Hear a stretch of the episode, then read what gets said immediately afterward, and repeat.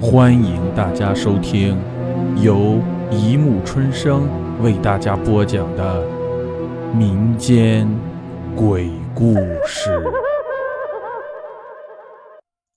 第二百五十三集《血色唇彩》。微百无聊赖地走在下班的路上，因为回家也没有事做，所以就一边走一边逛着路上的小商铺。逛虽逛，她可不准备买东西。薇不是个乱花钱的女孩，她刚走进一个卖化妆品的小店里，就看见了一支唇彩。那支唇彩有着鬼魅一样血红艳丽的色泽，散发着一种妖异般的吸引力，把薇给深深的吸引住了。薇满怀兴奋地拿着唇彩回到了家。回忆着化妆品店内那个僵尸一样的老太婆和她嘴里发出的沙哑缓慢的声音，让薇有一种去到地狱的感觉。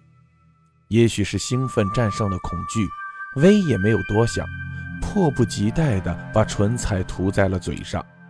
不知道是不是心理作用，薇觉得自己那张略显苍白的脸不仅有了光彩，更有了一种说不出的妩媚和妖艳。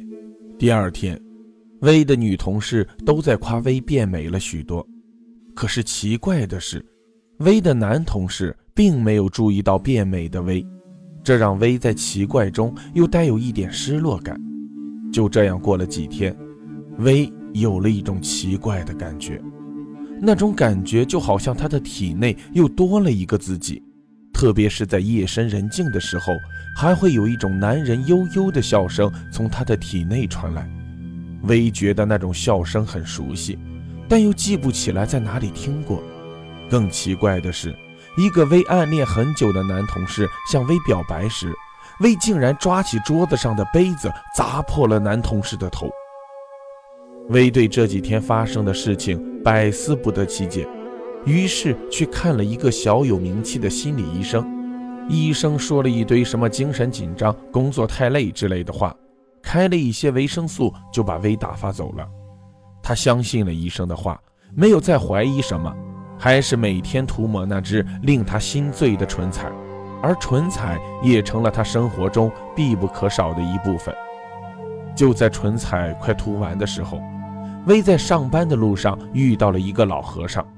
老和尚告诉他，他中了苗家的寄生蛊，就是把死者的魂魄融入血液里，又用各种方法让活着的人把带魂魄的血吃下去，死者的灵魂就能在活着的人体内存活，和活人融为一体。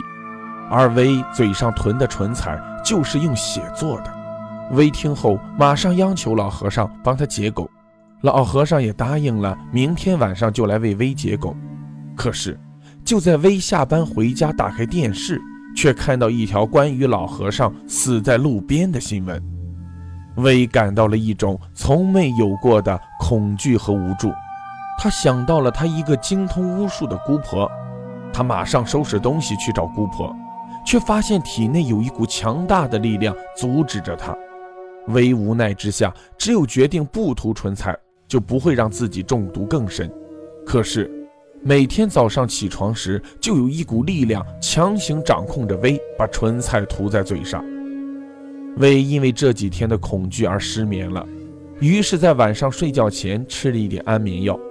可是，安眠药似乎对她没有任何作用。薇第二天去问医生，医生也觉得很奇怪，对薇说：“安眠药好像被他体内的另一种物质给吸收了。”薇回到家里，马上吞了一大把安眠药，发现自己把唇彩擦掉也没有力量阻止时，就很快收拾东西赶往姑婆家。姑婆拿出了一条红绳给薇系上，告诉她有了那条红绳，体内的灵魂就不能控制她了。薇和姑婆找到了卖唇彩的老太婆，老太婆好像早就知道他们要来，已经在店门口等他们了。薇一见到老太婆就问：“我我跟你无冤无仇，你为什么要害我？”老太婆用她那沙哑缓慢的音调说道：“你记得安吗？”薇想了一会儿才记起来，在大学的时候，有一个叫杨安的男孩对他穷追不舍，薇没有办法，只有和他谈了一段时间的恋爱。但是后来发现自己没有办法爱上他，于是就提出了分手。老太婆似乎看穿了薇的心事，说：“你想起来了，杨安被你甩后就自杀了，因为他太爱你。”所以死前，他求我想办法让你们在一起。他是我儿子，我当然要帮他。姑婆趁他们说话时，偷偷放出了一堆蛇，攻向老太婆。蛇把老太婆捆得紧紧的，又对薇说：“快把把桃木钉钉入他的头，你身上的蛊就解开了。”薇听了姑婆的话，在老太婆的头上钉入了桃木钉。老太婆的血溅了薇一头一身，没有多挣扎几下就死了。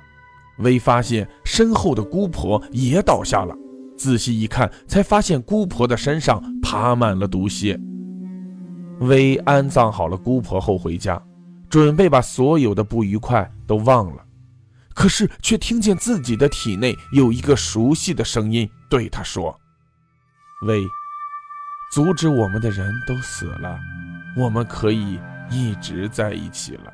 又听到一个沙哑缓慢的女人音调从自己体内传来：“是啊，儿媳妇，我们一家人终于团聚了。”好了，故事播讲完了，欢迎大家评论、转发、关注，谢谢收听。